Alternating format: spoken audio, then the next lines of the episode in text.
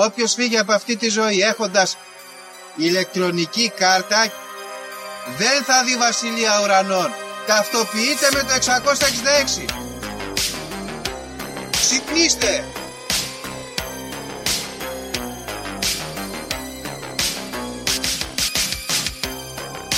Αν διαβάζεις το σπίτι τα σύμπαντα είναι άπειρα. Εγώ σου λέω είναι 7. Γιατί; Γιατί αυτές είναι οι γνώσεις μου. Βαριά με τη συζήτηση για το αν είναι επίπεδο. Είναι επίπεδο τελείω. Και όποιο πιστεύει το αντίθετο δεν το συζητάμε.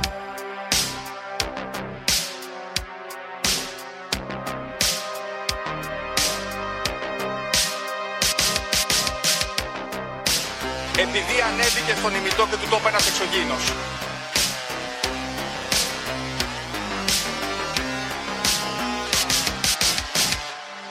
Πραγματική ιστορία κύριε Υπουργέ. Πραγματική ιστορία κύριε Υπουργέ. Πραγματική ιστορία κύριε Υπουργέ.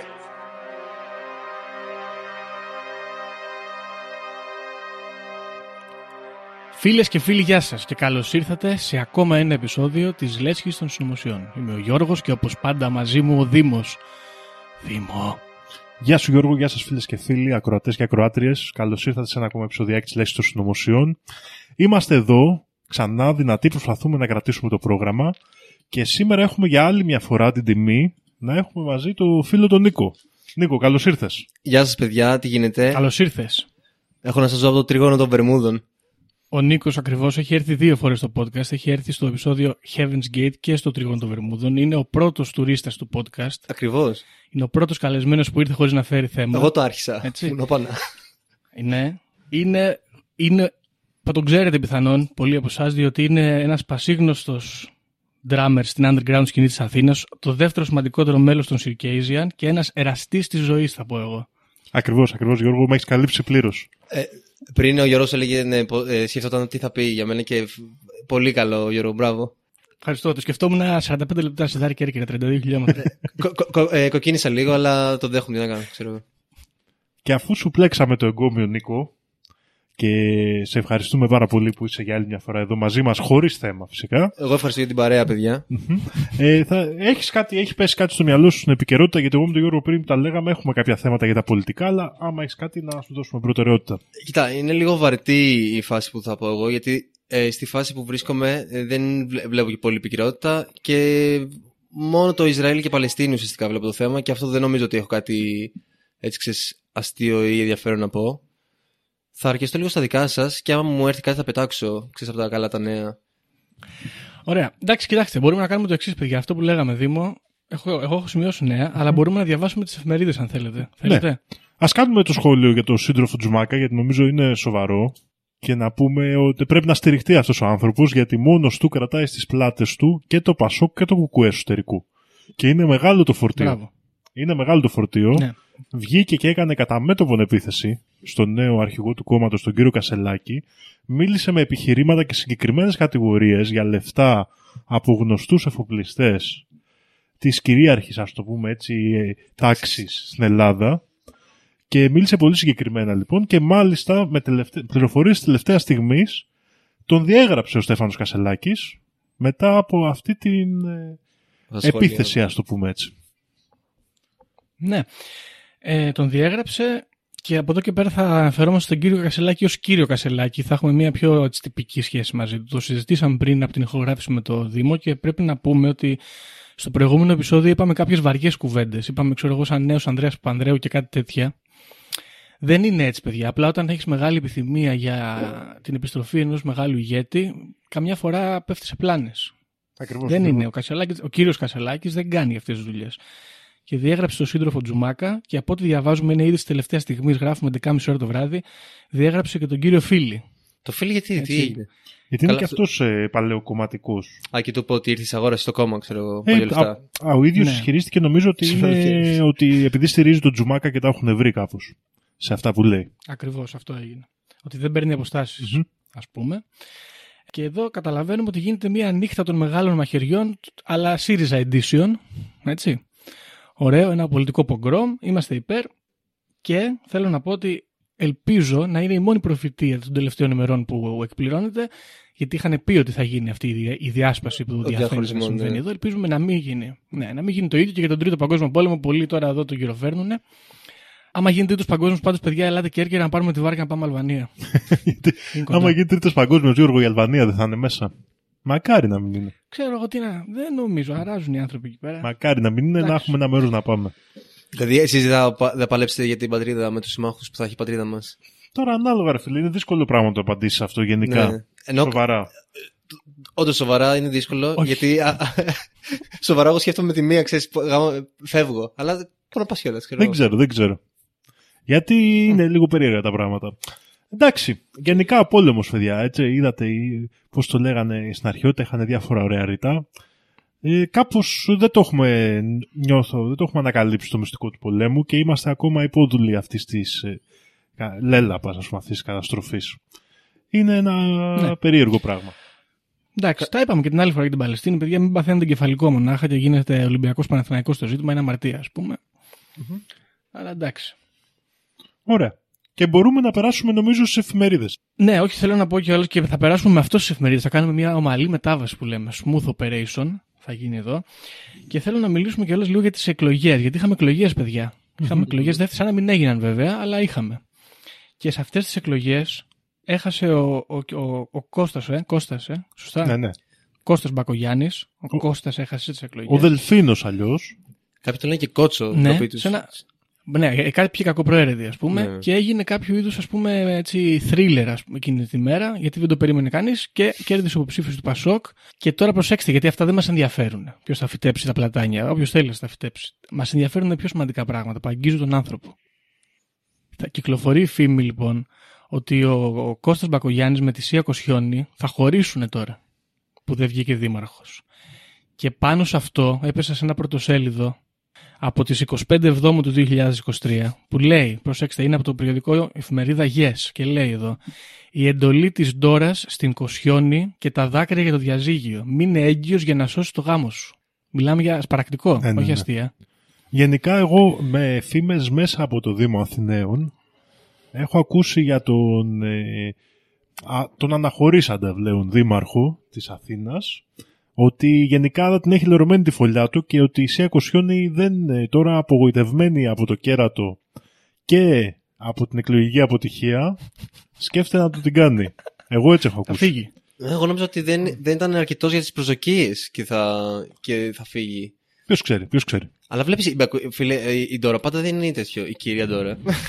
πάντα δεν είναι καλές συμβουλές. Δηλαδή έχει πιάσει εκεί και τους άλλους σου λέει: Τι, μην, μην ψηφίζετε μαλακίες. Θέλω να σας έχω, ξέρω, εδώ πέρα. Στο άλλο κάνει παιδί. Η Ντόρα Μπακουγιάννη νομίζω μαζί με τη Μαρίκα Η Μαρίκα ήταν ακόμα καλύτερη σε αυτό. είναι ε, ό,τι καλύτερο έχουμε σε μάφια ντόνα που λέμε, Αυτό, αυτό, σε ναι. γυναίκα μαφία στην Ελλάδα και είναι, είμαι υπέρεγο γενικά. Ναι. Ειδικά τώρα γιατί ήταν και άγριο νιάτο. Ειδικά τώρα λες. Και εγώ θέλω να προσθέσω σε αυτό ότι η οικογένεια Μητσοτάκη πιστεύω βαθιά ότι είναι ευτιστική κατά το ίμιση και η Ντόρα ας πούμε και η μητέρα Μαρίκα. που την είπαμε, η Μαρίκα είναι αυτή που δεν είναι στο φάσμα, αυτή είναι η κανονική, οι υπόλοιποι έχουν Δεν έχεις αυτισμό. δεν έχεις δει αυτό το που κυκλοφορεί το βιντεάκι που κράζει τον άλλον φουλών που του λέει ότι είναι καθυστερημένος και τέτοια; Πώς δεν έχει. Α, που- Πώς κυκλοφορεί αυτό το πράγμα; Κράζει η Μαρίκα Ναι. τον το Κώστα, ναι, το Ναι. μικρό του Μπακογιάννη. Ε, αυτούς εμείς πάμε και τους ε, ψηφίζουμε όμως παιδιά και τους βγάζουμε δημάρχους, άρα Και μπράβο μας. αν κάτι τρέχει με αυτούς, τι τρέχει με εμάς; Και πάντα αυτή είναι η ερώτηση. Αλλά εμείς δεν κρίνουμε. Λοιπόν, τι άλλο έχουμε, κάτσε να δω, να σας πω. Βλέπω ότι διαβάζω εδώ στην ελεύθερη ώρα. Δυναμική επιστροφή ως Δημοτική Σύμβουλος στην Αγία Παρασκευή η Έλλη Παπαγγέλη. Τη θυμάστε Α, την ναι, Έλλη αυτή είχε Παπαγγέλη; διαγραφεί. Είχε, όχι, απλά είχε αποχωρήσει, Μμ. είχε πάει πίσω. Ήταν από τα το σπίτι. ολουρονικά η Έλλη Παπαγγελή. Αν θυμάμαι σωστά. Ναι, ναι, ναι. Μπράβο, Ποια ναι, ναι, ναι. συνομοταξία ανήκει αυτή; Ανήκει, ανήκει στην νομοταξία αυτών που διάβασαν τον Μάρξ 14 χρονών και δεν τους άρεσε. Δεν- Ακριβώς. Ε, Εντάξει, αυτό είναι και μπερδευτικό με, τα- με τις δημοτικές. Δεν ξέρεις πού ανήκει ο καθένας, γιατί είναι αυτό το όλα, ξέρεις, ανεξάρτητα και ψάχνεις τα logo και τέτοια να καταλάβεις τι παίζει.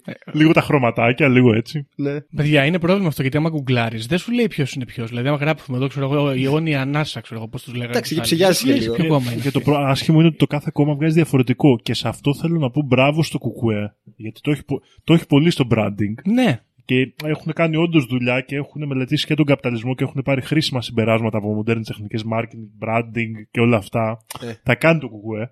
Και λαϊκή συσπήρωση παντού. Τελείωσε. Δεν μπερδευόμαστε. Ναι, φέλω το γαρίφαλο. Βγαίνανε οι γριές στο σιδάρι και φωνάζανε. Φέλω το γαρίφαλο. Δεν, Σωστό, δεν- σωστό. δεν ψηφίζω Βέβαια. συμμαχία για την πόλη μας. Ανοιχτή και πόλη, ελεύθερη ανάκατα μαλλιά και Αθήνα. σούξου μουξου μανταλάκια ισχυρή συμμαχία. Δεν ψηφίζω τέτοια πράγματα. Εν τω μεταξύ, όλα τα ονόματα είναι επαναστατικά. Αυτό είναι το θέμα. δηλαδή τα βλέπεις και λες, Μαλάκα θα ε, γροθιάσω καταστημένο είναι όλα.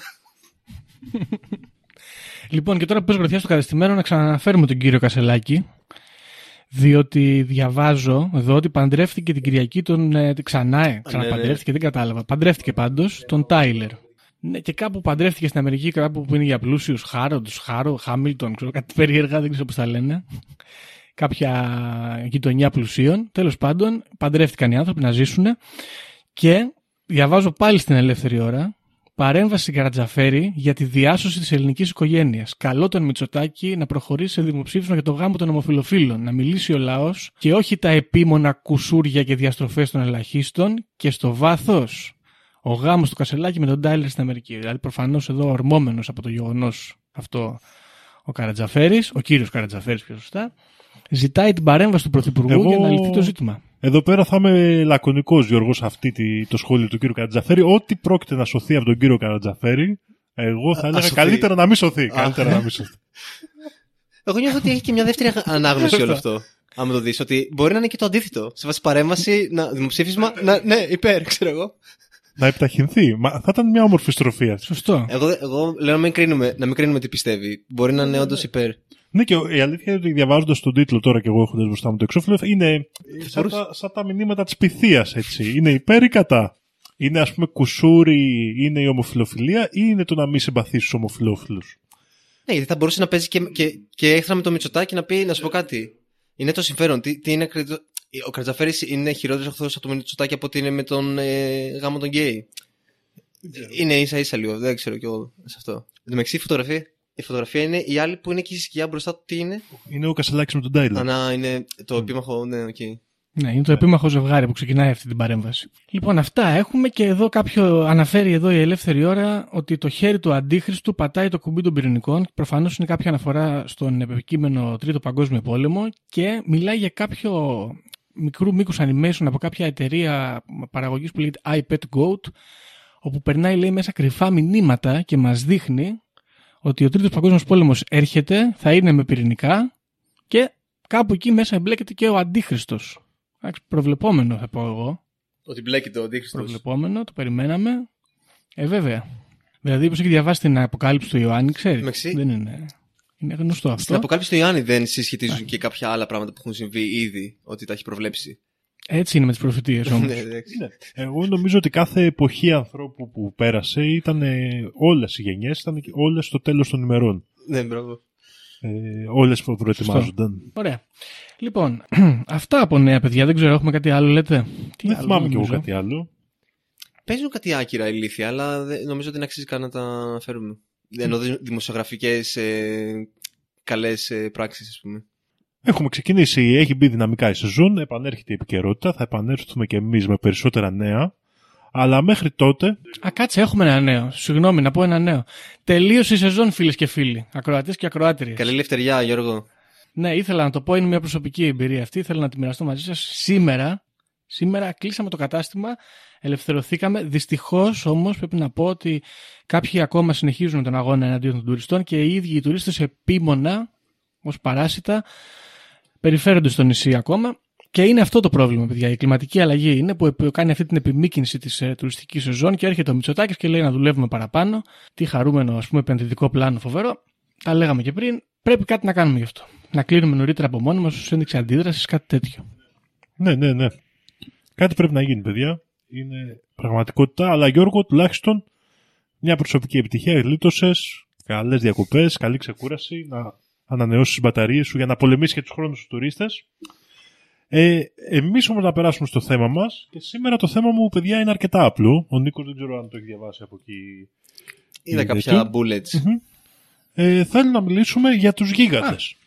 Ένα απλό αλλά ταυτόχρονα πολύ πλούσιο ζήτημα, τόσο ιστορικά όσο και σύγχρονα. Τι φάση μυθολογία γίγαντες; Έχω όλο το πακέτο, Νίκο, γιατί πέρα από τα μυθολογικά που θα δούμε λίγο, έχω και πολλές περιπτώσεις σύγχρονων ανακαλύψεων που υποτίθεται ότι βρίσκουν λε, ε, γίγαντες και διάφορα άλλα τέτοια μυστήρια Μμμ. πλάσματα. Οπότε ας τα πάρουμε τα πράγματα από την αρχή. Γιατί για να πούμε εδώ πέρα ότι οι γίγαντες ε, ετυμολογικά σημαίνει αυτοί που έχουν γεννηθεί από τη γη. Ωραία. Και ουσιαστικά αναφέρονται σε κάποια πλάσματα που αντίστοιχα με τους Τιτάνες γεννήθηκαν από τη Γαία και τον ουρανό. Α, κάτσε. Ο, Κρό... Α, όχι, ο, Ο Γέρο- Κρόνος, Κρόνος. ας πούμε, ήταν Τιτάνας. Τιτάνας, και οκ. μάλιστα παίζει ρόλο στη γέννηση των γιγάντων. Γιατί όταν είδε η γη ότι ο ουρανός τρώει τα παιδιά του, Ο Κρόνος. ο ουρανός, γιατί τα τρώγε και ο ουρανός, άλλο που τα έφαγε μετά και ο Κρόνος. Α, δεν ήξερα τι να δω, ε, Ακριβώς, παράδοση. Ναι, ναι, ναι, πάει παράδοση. Γιατί οι αμαρτίες των γονέων τι επαναλαμβάνουν τα παιδιά και ήθελαν να μας το διδάξουν Σωστό. αυτό. Οι αρχαίοι Έλληνες. Ο ουρανός λοιπόν έτρωγε τα παιδιά του και η γη του είχε δώσει ένα όπλο, αν θυμάμαι καλά, ένα σαν. ε, σαν αυτό που κόβουμε τα χορτάρια, μια κόσα τέλος πάντων. Ένα δρεπάνι. Τρεπάνι.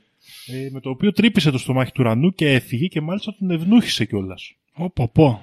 Από τα τέτοια του τέτοιου που πέσανε, του ουρανού, που πέσανε στη γη, Τα κάκαλα. η Τα γη έμεινε παπάρια. έγκυος και γέννησε τους γίγαντες. Ακριβώς.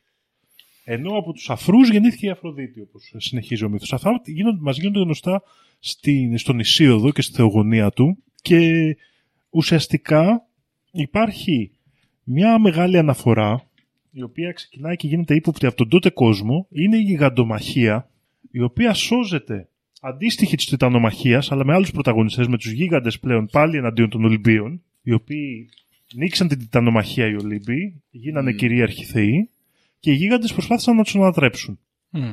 θα δούμε λίγο τις λεπτομέρειες. Πριν μιλήσουμε όμως για αυτό το συμβάν, το μυθολογικό ας πούμε, έχει ενδιαφέρον εδώ να πούμε ότι δεν υπάρχουν καταγραφές ε, αρχαίες για αυτό το συμβάν, παρά μόνο σε σχόλια περί του κύκλου ας πούμε της Ηλιάδας κλπ.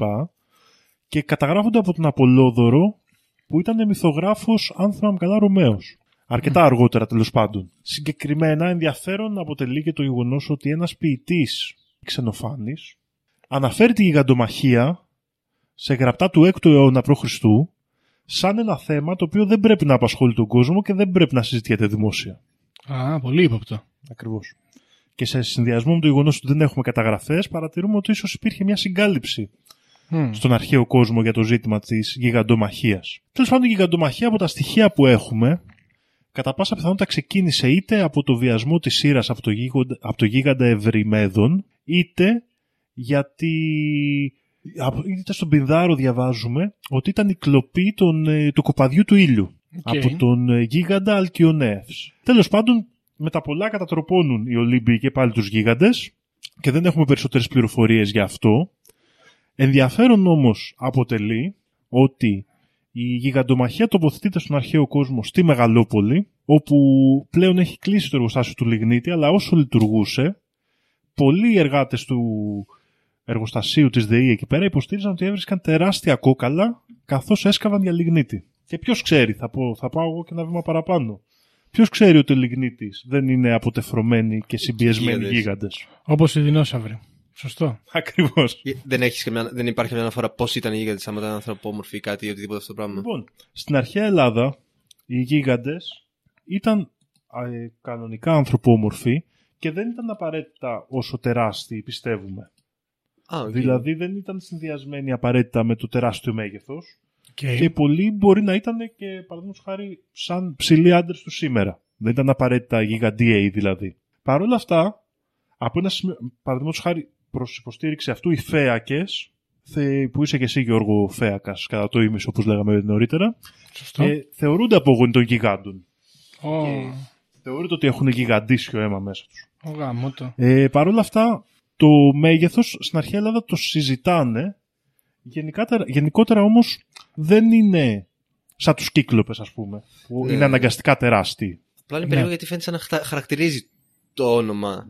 Ξέρεις, την... ε, Η σύνδεση αυτή γίνεται Φίλοι. πολύ αργότερα, γιατί όπως θα δούμε παρόμοια πλάσματα, ε, τα οποία φέρουν αυτά τα χαρακτηριστικά. Πρώτον, ότι είναι μεγαλόσωμα και δεύτερον, είναι εχθροί των θεών. Παρατηρούμε σε πολλές θρησκείες. οκ.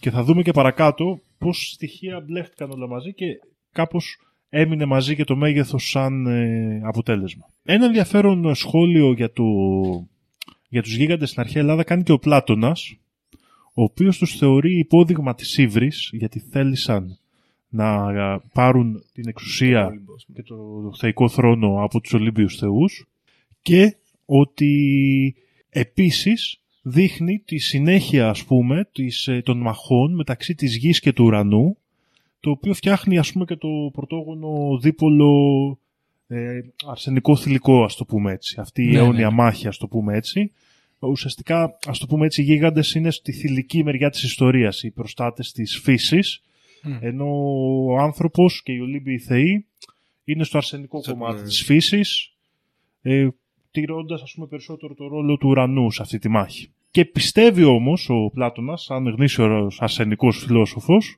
Ναι. ότι οι γίγαντες, όπως και οι ληστές φιλόσοφοι που θεωρούνται πολύ συχνά Αυτοί που στηρίζουν τους αυτοί που είναι γίγαντες. κοντά στη γη ας πούμε και Ναι, ναι, ναι. τέτοιο, τραβάνε τα πάντα από τον ουρανό μέσα στα όρατα βάθη της γης. Ισχυρίζεται ο Πλάτωνας Βαρύ, πολύ ότι βαρύ. έτσι οι γίγαντες, έτσι και οι ληστές φιλόσοφοι, ενώ αυτός στον κόσμο των ιδεών ας πούμε Κλασική περίπτωση χωρισμένων γονιών, ας πούμε. Πρέπει να πάρω ένα μέρος. Λοιπόν, ε, τελευταίο κομμάτι για την ελληνική μυθολογία να πούμε εδώ πέρα είναι τα ηφαίστεια που είναι άρρηκτα συνδεδεμένα με τους γίγαντες καθώς οι σεισμοί και τα ηφαίστεια ε, θεωρείται ότι προκαλούνταν από τους γίγαντες και μάλιστα ο Εγκέλαδος ήταν συνδεδεμένος με τις πύρινες λάβες που έβγαζαν τα ηφαίστεια και θεωρείται ότι ήταν η ανάσα του ενώ ο Τύφωνας και ο Μπριαρεύς αν, θυμ- αν διαβάζω καλά ε, ήταν ε, τα, οι γίγαντες που ήταν ε, κρυμμένοι και θαμμένοι και φυλακισμένοι μέσα στην Έτνα. Αλλά και ο Βεζούβιος υποτίθεται ότι ήταν γίγαντας. Και γενικά συνδέονταν με αυτά τα φυσικά φαινόμενα στην αρχαιότητα. Ναι, ναι, ναι. Ε, τυφώνας και τέτοια. Τι, α, τυφώνας ή τυφώνες; Βασικά τυφώνας φαντάζομαι έτσι. Ναι, ο Τυφώνας. Ναι. Συγγνώμη να ρωτήσω κάτι πάνω στο... για- σχετικά με τον τυφώνα. Ο τυφώνας είναι το γνωστό τέρας αυτό με τα πόδια για Ναι, που είχε πόδια κτλ. σαν φίδια. Ναι, ναι, ναι. Οκ, εντάξει. Ήταν γίγαντας στο η μεταξύ- καταγωγή. Κάτι μου λέει ότι οι γίγαντες είχαν κάποιες μαγικές ιδιότητες. Είχαν μαγεία καθόλου; Ή αυτό μπερδεύω τον God of War 3. Κοίτα να Στη δεις. Lore. Στον ελληνικό κόσμο γενικά δε, θεωρούνται πλάσματα αδέρφια των θεών, έτσι. Οπότε έχουν ικανότητες παρόμοιες με των Ολυμπίων. Δεν είναι, όπως και οι Τιτάνες αντίστοιχα. Δεν ε, πρόκειται δηλαδή για... Είναι πλάσματα πιο κοντά στους θεούς παρά στους ανθρώπους. Καλά, ναι, οκ. Στην Αλλά αθανα, αρχαία αθανασ- μυθολογία. αθανασία και τέτοια ξέρουμε άμα έχουν, ας πούμε. Δεν, δεν, είναι, δεν είναι τόσο συγκεκριμένα πράγματα. Δεν ε, διάβασα κάτι να σου πω την αλήθεια. Η αλήθεια είναι ότι διάβασα μόνο σε ένα σημείο για τη γιγαντομαχία και έχω σημειώσει, όπου λέει ότι οι- πήραν χρησμό οι Ολύμπιοι Θεοί και τους είπαν ότι τους γίγαντες δεν μπορούν να τους νικήσουν αθάνατοι. Και γι' αυτό ε, η Ήρα τα βρήκε και με τον Ηρακλή για να τους βοηθήσει στη γιγαντομαχία. Α, Γιατί αυτός μπορούσε να σκοτώσει, Μύθεος, να αποτελειώσει τους γίγαντες γιατί ήταν άνθρωπος, γιατί είχε ανθρώπινο κομμάτι. Μα, μας τούρεσε επειδή είπε κάτι τώρα, ε, ε, η Ήρα βρέσαμε τον Ηρακλή. Στα πλαίσια δηλαδή της Αθανασίας μόνο αυτό έχω βρει. ναι. Τώρα, συγγνώμη να κάνω και άλλη μια ερώτηση, μιας και ανέφερες πριν τους κύκλοπες. Άρα οι κύκλοπες δεν είναι γίγαντες. Όχι, όχι, είναι άλλη, άλλο Πλάσματα. είδος. Είναι άλλο είδος κύκλοπες. πλάσματος. Ναι. Ωραία. Οκ.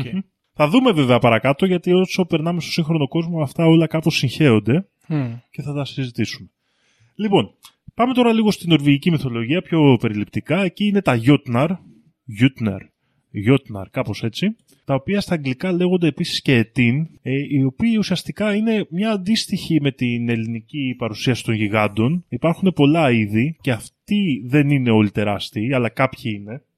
Υπάρχουν πολλά είδη, υπάρχουν του πάγου, η Χρίμπουρσαρ, η Έλτγιοτνάρ της φωτιάς, οι γίγαντες φωτιάς, η Μπέργκισαρ των ε, βουνών, οι γίγαντες. Πολλά διάφορα είδη, παραδείγματος χάρη οι γίγαντες του πάγου είναι τεράστιοι. Μμ. Αλλά υπάρχουν και άλλοι γίγαντες, αλλά Γιώτναρ που δεν είναι τεράστια. Και είναι και αυτά στο μέγεθος του ανθρώπου.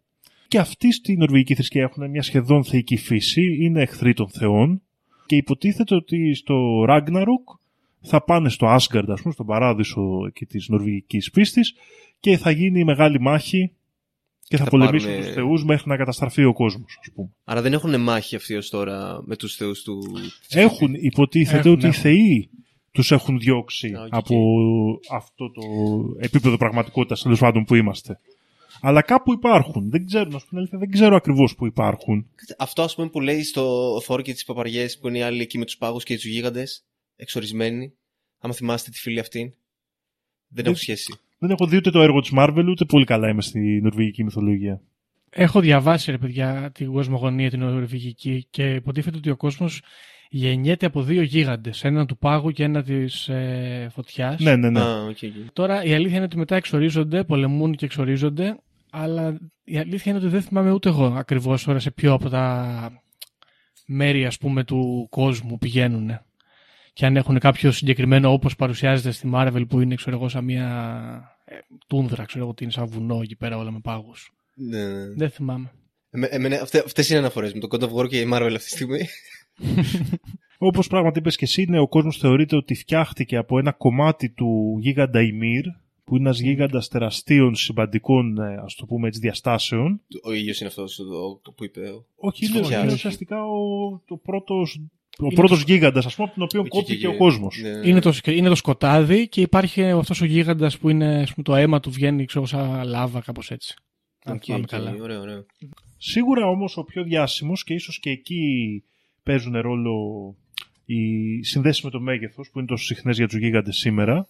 Ο πιο διάσημος γίγαντας ίσως της μυθολογικο-ιστορικο-θρησκευτικής ανάλυσης του παρελθόντος είναι ο Γολιάθ, ο οποίος αναφέρεται στη βίβλο μαζί με άλλες πολλές αναφορές για γίγαντες, στις οποίες ο, ο Γολιάθ θεωρείται ότι είναι ο τελευταίος γιος του Ανάκ και ο τελευταίος γίγαντας καθώς οι περισσότεροι έχουν πεθάνει στο, στον κατακλυσμό του Νόε. Μμ. Οκ. Οπότε οι ελάχιστοι γίγαντες, από τους ελάχιστους γίγαντες που είχαν παραμείνει στον κόσμο, ο τελευταίος σκοτώνεται από τον Δαβίδ. Και αυτός Οπότε- κακός λίγο, ας πούμε. Κάπως. Παρουσιάζεται ως σαν... Ναι, οκ. Όχι κακός Γενικά ακριβώς, αλλά όμως ο- όχι, όχι, όχι, ας Είχαν πούμε, λίγο α- beef, ας πούμε. όχι άρτιος, ας το πούμε έτσι. Δεν ήταν ο ευγενικός τύπος. όχι, όχι, όχι, ναι, ήταν άγριος, ας Εν- το ενώ πούμε, ο και Δαβ- επιθετικός. Ο Δαβίδ ήταν, ας πούμε. Εξευγενισμένος, Το ρε πρότυπο, παιδί ας μου. πούμε, Ναι. Ναι, ναι. Εντάξει, πώς μπλέκεται η μυθολογία με τη θρησκεία; Δεν, δεν ξέρω, αυτό, αυτό μπλέκεται κανονικά σε μια γραμμή ευθεία. Ε, ναι, δεν Ναι. είναι λίγο. Τι εννοείς. Ναι, εντάξει, όντως. Αλλά θ- θεωρητικά πιστεύω ότι η μυθολογία θα σταμάταγε κάπου εκεί που η θρησκεία άρχισε και θα αρχίζαμε να λέμε τις παπαριέ της θρησκείας. Ε, για μένα Αλλά, κάπως ναι. είναι μαζί γιατί είναι και παρόμοιας εποχής θεωρίες και ειδικά με το ελληνικό κομμάτι ε, υπάρχουν επαφές σε όλα αυτά και οι θεωρίες είναι... Ναι, το έχω ξεχωρισμένο στο μυαλό μου και μάλλον ε, ήρθε η, με- η ώρα σήμερα μετά από αυτό το επεισόδιο να τα ενώσω. Ε, να πω συγγνώμη, γιατί το βρήκα, το βρήκα στο βιβλίο μου. Λέγεται Ούτγκαρτ το βασίλειο των γιγάντων στην ε, σκανδιναβική μυθολογία και είναι υποτίθεται δεν λένε που είναι, αλλά είναι κοντά στο Άσγκαρτ και στο Μίτγκαρτ που είναι ο κόσμος των ανθρώπων και μάλιστα πηγαίνει ο Θόρ εκεί και κάνει κάποιους άθλους αντίστοιχους με τον Ηρακλή και εναντίον του γιγάντων. Α, ναι, το έχω δει αυτό σε παιδικό. Ναι, Ναι. και του- ε, το έχω δει γιατί του δίνουν ένα... σαν αυτά τα κέρατα που πίνουν, Α, Ναι. ναι. το οποίο πίνει και είναι μέσα οι θάλασσες. Είναι η θάλασσα Δεν από τελειώνει πάνω. ποτέ. Ναι. Και αδειάζουν οι θάλασσες και... Ο άθλο είναι να πιει ε, με- μέχρι Ναι, τι, ναι, να γιατί του στερ- είπανε πρέπει να πιείς μέχρι να στερέψει. Αυτός ήταν άνθρωπος. Και του δώσαν ένα κερατάκι μικρό. Ωραία. Και λέει αυτός το έχω, αλλά αυτός το είχαν βάλει μέσα που λέει θέλω να πιω όλο το Βόσπορο. Ναι. Την πάτησε. Το, αυτό ήταν πολύ ωραίο έργο, παιδιά, και δεν ξέρω πώς λέγεται. Το είχε σε ένα τοπικό κανάλι στην Καλαμάτα με τους άθλους του Θόρ. Πολύ ωραίο ήταν. Με, με, μεταγλώτηση φαντάζομαι. Ε, Θόρ! Κά- Κάτι τέτοια, αλλά ήταν ωραίο. λοιπόν, ε, ο Γολιάθ περιγράφεται σαν πάρα πολύ ψηλός, δηλαδή περιγράφεται σαν 10 πόδια, δηλαδή κοντά 3 μέτρα. Μμ. Οπότε και το μέγεθος ίσως έχει μείνει από εκεί και γενικά το μέγεθος περιγράφεται στην ε, Παλαιά Διαθήκη αρκετά συχνά το μέγεθος των γιγάντων. Τώρα, ένα άλλο ενδιαφέρον είναι ότι είπαμε ότι ήταν η γη του Ανάκ, αλλά πολλές φορές οι γίγαντες μπλέκονται και με τους Νεφελίμ ή τους Ανουνάκη, άλλες φυλές που αναφέρονται στην Παλαιά Διαθήκη και πολλές φορές θεωρούνται παιδιά ανθρώπων και εκπεσόντων αγγέλων είτε δημιουργήματα του Θεού πριν τον άνθρωπο. Δηλαδή υπάρχουν και οι δύο περιπτώσεις που αναφέρονται. Άρα είναι, μπορούν να είναι και σατανικές ε, φυλές εκ, εξ αρχής, αφού είναι από εκπεσόντες αγγέλους, αλλά μπορεί να είναι και δημιουργήματα του Θεού, το οποίο έχει ένα ενδιαφέρον. Ένα beta version, ας πούμε.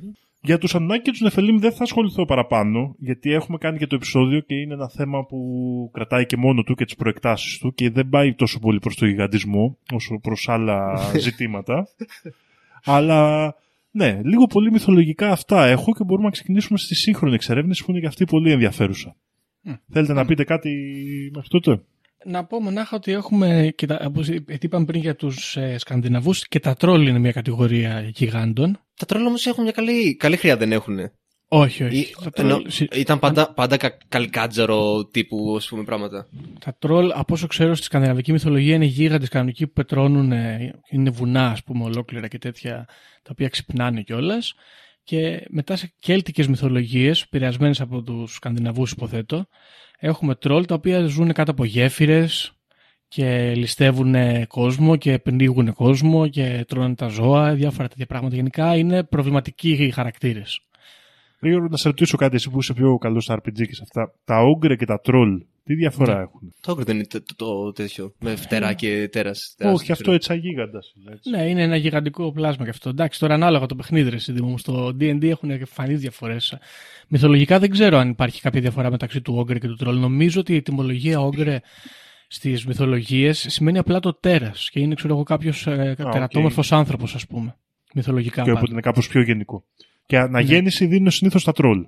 Ναι, υποτίθεται ότι ξέρω εγώ με τη φωτιά μπορείς να το σκοτώσεις. Αλλιώς αναπλάθεται. Πάντως στο, στο Bergen, ε, κάποια στιγμή που ήμουνα, θυμάμαι ότι λέγανε ότι άμα συναντήσεις και καλά πας στο δάσος και δεις, ξέρω εγώ, τρόλ που κάνουν τελετές και πράγματα, θεωρείται τύχη και καλά. Μάλλον θεωρείται τύχη άμα δεν σε πιάσουν, φαντάζομαι, αλλά μπορεί. το, λέγα, το, το λέγανε κάπως έτσι. Και βασικά το κάνανε και εκεί οι ντόπιοι ντυνόντουσαν τρόλ και πηγαίναν στο δάσος και κρυβόντουσαν και κάνανε μαλακίες τέτοιες. Ε, υπάρχει και ένα δάσος που έχουν, έχουν φτιάξει κάτι αγάλματα ξύλινα από γίγαντες, trolls.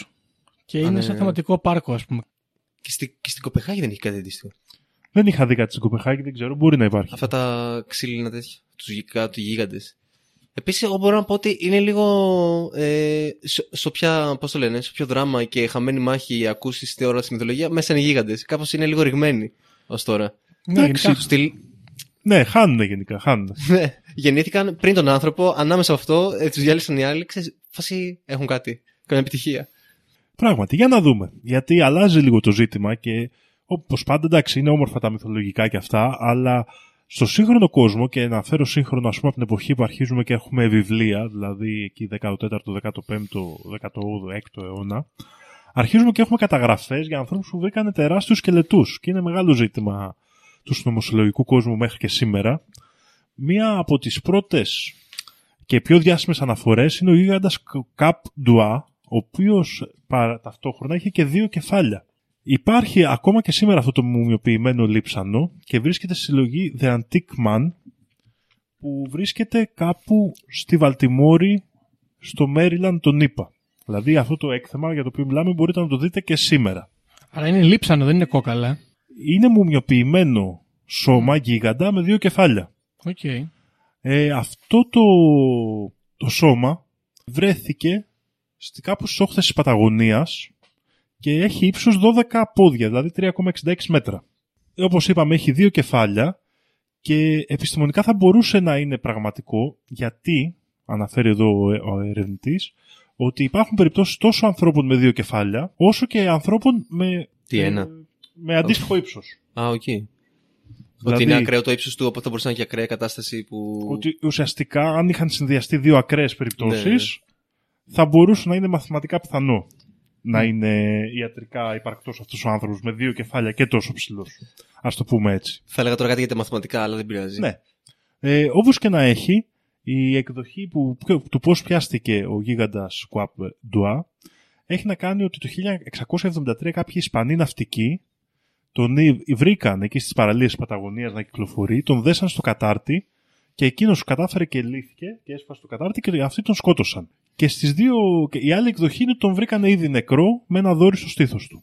Και στις δύο εκδοχές της ιστορίας ο, γι- το πτώμα μου μοιοποιείται και πηγαίνει πρώτα στη Βρετανία και αργότερα στις Ηνωμένες Πολιτείες το 19ο αιώνα όπου αρχίζει και τριγυρνά σαν έκθεμα στο τσίρκο τύπου δείτε τον άνθρωπο γίγαντα ας πούμε. Ναι. Η ιστορία αυτή είναι η μόνη επιβεβαιώσιμη Το ότι ήταν έκθεμα. ότι ήταν έκθεμα, ναι. δηλαδή εκεί είναι η πρώτη στιγμή που έχουμε επιβεβαιώσιμες πηγές για την αναφορά του, ειδικά από τις Ηνωμένες Πολιτείες. Γενικά όμως, κάποια στιγμή, ένα, το 19ο αιώνα, κάποιος κύριος Φινέας Τέιλορ Μπάρνουμ, ένα showman της εποχής με διάφορα τσίρκο και τέτοια, δήλωσε ότι το είχε φτιάξει αυτό με απομεινάρια, ας το πούμε έτσι, και ταχυδερμία και, λοιπές, ε, και λοιπά πράγματα που ήταν της μόδας τότε είχαν κατασκευάσει αυτό το ψεύτικο έκθεμα και το είχε θάψει με αποτέλεσμα να το βρει κάποιος κυπουρός του, κάποιος ε, που είχε έρθει να κάνει δουλειές Και γίνει θέμα. και να δημιουργηθεί ο μύθος και να αρχίσει να το δείχνει στο τσίρκο. Δηλαδή υπάρχει και μια περίπτωση απάτης εδώ πέρα που καταγράφεται στη μελέτη του... Αυτό ήθελα να ρωτήσω. Δεν μπορεί να γίνει κάποιος έλεγχος βιολογικός μούμια, ε. στη μούμια για να δούμε αν είναι Ναι, ένα ναι. σώμα κτλ. Κοίτα να δεις. Αυτό, από αυτό που διαβάζω, χωρίς καμία άλλη αναφορά, λέει ότι το σώμα του Καπ Ντουά στη γυάλινη προθήκη που υπάρχει και αυτή τη στιγμή στο Μέριλαντ, ε, στη Βαλτιμόρη, δεν έδειξε εμφανή σημάδια ότι είναι ψεύτικο. Ε, αλλά δεν έχω κάποια άλλη πληροφορία. Θέλω να πω, ρε παιδί μου, έχει DNA. Ξέρω εγώ, θα μπορούσαν να πάρουν 10 δείγματα από διάφορα σημεία. Ναι, τέλος πάντων, okay, δεν ξέρω κιόλας. Δεν ξέρω, δεν ξέρω και κατά πόσο έχει γίνει η έρευνα. Εντάξει, γιατί όντως η μούμια είναι συγκεκριμένο πράγμα, ρε παιδί μου. Ξέρεις πώ. Εν τω μεταξύ, η ιστορία με το κατάρτι δεν παίζει με τίποτα. Δηλαδή, σκέψει τώρα ένας άνθρωπος τρία μέτρα, δεμένο στο κατάρτι, κάπως να σπάει ένα κατάρτι. Ενώ το δόρυ το ακούω πιο πολύ. Ναι, Τον εντάξει. σκοτώνεις κιόλας μετά. Ναι, είναι τραβηγμένο. Δηλαδή, α- άμα σπάσει ένα κατάρτι, ναι, σίγουρα δεν σκοτώνεις. Συνεχίζουμε και πριν πάμε να συζητήσουμε περισσότερο για τον κόσμο και άλλα διάσημα περιστατικά, θα μιλήσουμε για πιο άγνωστα περιστατικά της Ελλάδας μας, όπου καταγράφεται σε ένα δημοσίευμα της εφημερίδας Εμπρός στη Μεσσηνία, στην Καλαμάτα, στις αρχές του 20ου αιώνα, το 1903-4, η εξής είδηση. Εκθετική σκελή αναξιοπίστου πηγής, ανακοινούται ημίν ότι εν τινή χωρίο της Μεσσηνίας ανεβρέθη προτείνω ανασκαπτόμενο αγρούτινος δύο γιγάντιοι σκελετοί ανθρώπων, μήκους τριών και ημίσεως περίπου μέτρων. Ρε, φύγει από εδώ. Ο κάτοχος αυτών κατόρθωσε να τους μεταφέρει λάθρα εις καλαμάτας, εις καλάτας λέει εδώ, όπου και τους φύλατε, καραδοκούν την ευκαιρία όπως τους εξαγάγει στο εξωτερικό. Τέλειο. Εμάθομεν δε ότι ο κύριος ούτος ήλθεν εις διαπραγματεύσεις με τις διευθύνσεώς του. Λοιπόν, αυτό και ε, ήδη μπαίνει εδώ ένα πρώτο στοιχείο, στο οποίο είναι ότι κάποιος για να θέλει να τους βγάλει αυτό στο εξωτερικό, κάποιος αγοράζει γίγαντες. ναι, ακριβώς. Κάπου πουλούνται. Εκμεταλλεύονται γενικά οι γίγαντε από ό,τι βλέ- βλέπουμε. Άλλο ένα κυνήγι γιγάντων, γιγαντιαίου κουφαριού καλύτερα, περιγράφει ο ερευνητής ε, ο Μπαλάνος, στο οποίο σκελετοί γιγάντων και μάλιστα με μεγάλους κοινόδοντες βρέθηκαν στο λόφο της Βίγλας στην Καστανίτσα Αρκαδίας. Στην Καστανίτσα Αρκαδίας. Στην Καστανίτσα Αρκαδίας. Να ρωτήσω κάτι. Η Μεγαλούπολη δεν είναι στην Αρκαδία; Ναι. Α, είστε, είδες. Τα- ταν, ταράραν. Και το μέρος φυσικά που έγινε η γιγαντομαχία, έτσι, για να θυμίσουμε σε όποιον Ναι, δεν θυμάται ναι, από ναι. τη- από νωρίτερα στο επεισόδιο.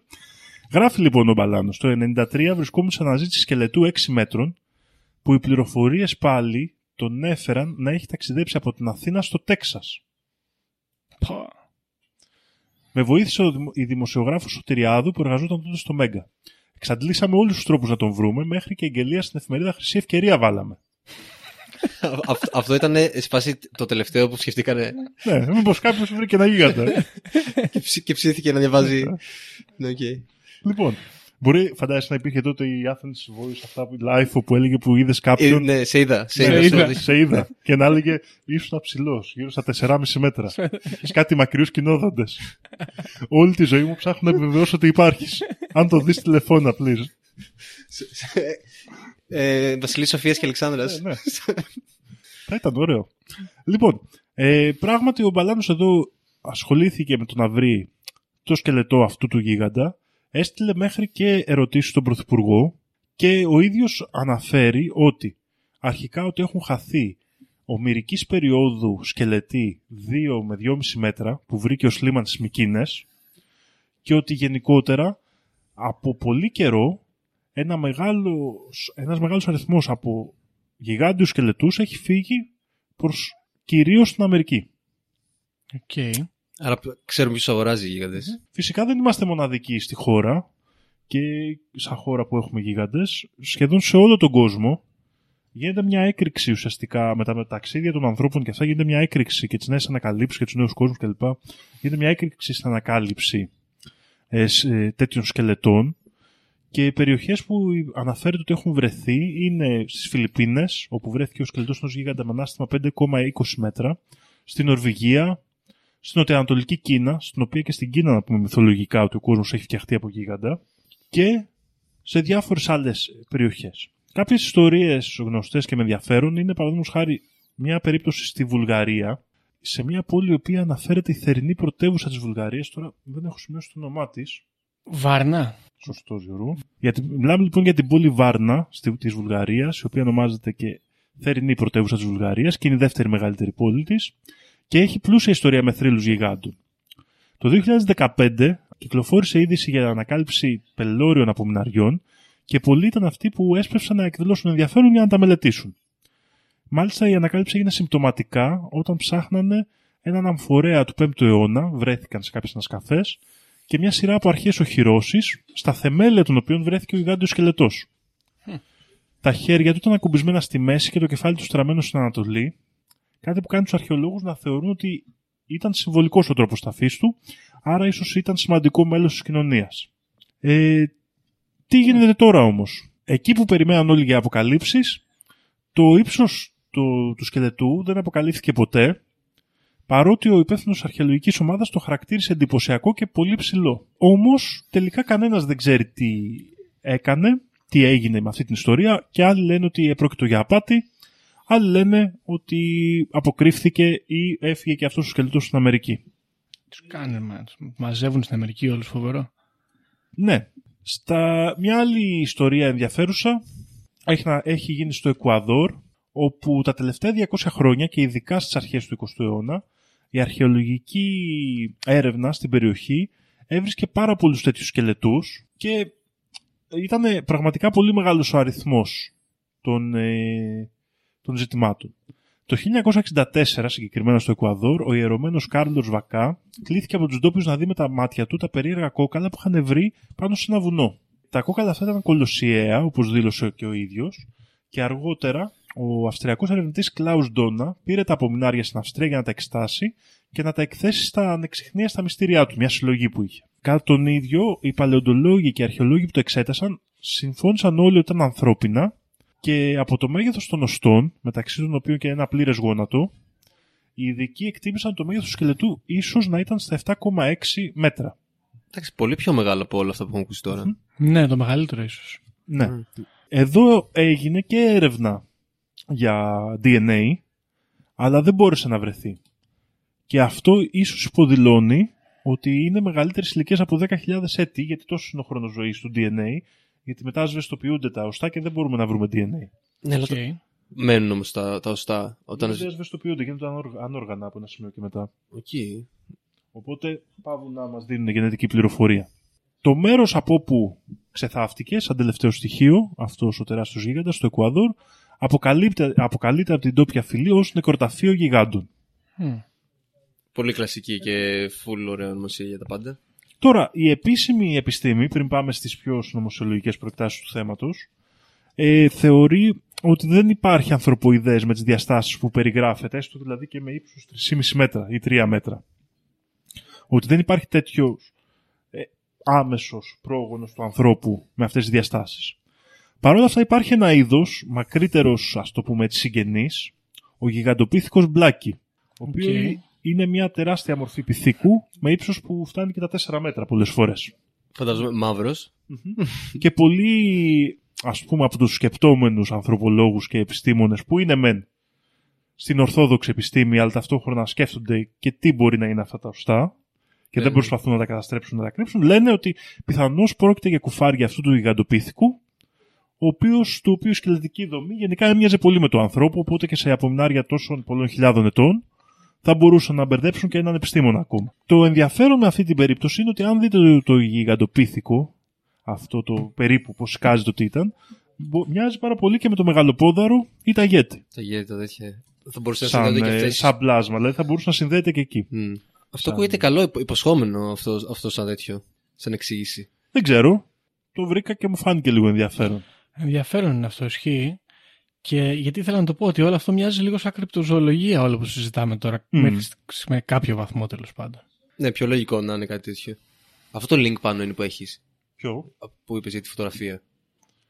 Ε, Μοιάζει με το Yeti. Τώρα είμαι και εγώ τέτοιος, απαιτητικός. ε, πάντα όταν έχουμε καλεσμένους τι να κάνουμε. ε, προσφέρτε μου μια φωτογραφία, ρε παιδιά, να πούμε. Σου στείλω εγώ αμέσως μία, περίμενε. Εδώ είσαι, εδώ είσαι. Σε έστειλα μία πάρα πολύ δυνατή. Αυτός. Α, ο, ο πάνω τι είναι, ξέρεις. Λοιπόν, αυτά λίγο πολύ τα, μέχρι στιγμής τα πιο επίσημα και πάμε τώρα και λίγο στα πιο τρελιάρικα. Ξεκινάμε με την επίθεση που κάνει το Αμερικανικό Ίδρυμα Εναλλακτικής Αρχαιολογίας και να το πούμε και στα αγγλικά American Institution of Alternative Archaeology, IAA, Ναι, εγώ καλά. κατηγορεί το Ινστιτούτο Smithsonian Μμμ. ότι έχει καταστρέψει χιλιάδες γιγαντιαία ανθρώπινα υπολείμματα από τις αρχές του 1900. Η υπόθεση μάλιστα πήγε δικαστικά και το 168 χρονών Ινστιτούτο ανταποκρίθηκε με μηνύσεις για δυσφήμιση. Κατά τη διάρκεια των δικαστηρίων ήρθαν στο φως πολλά στοιχεία που αποδείκνυαν την ύπαρξη εγγράφων καταστροφής δεκάδων χιλιάδων ανθρώπινων σκελετών οι οποίοι είχαν ύψος από 6 έως 12 πόδια, δηλαδή από 2 έως 4 μέτρα. Μια πραγματικότητα που η κύρια και επίσημη αρχαιολογία δεν μπορεί να παραδεχτεί, όπως είπε ο εκπρόσωπος της AIA, James Surward.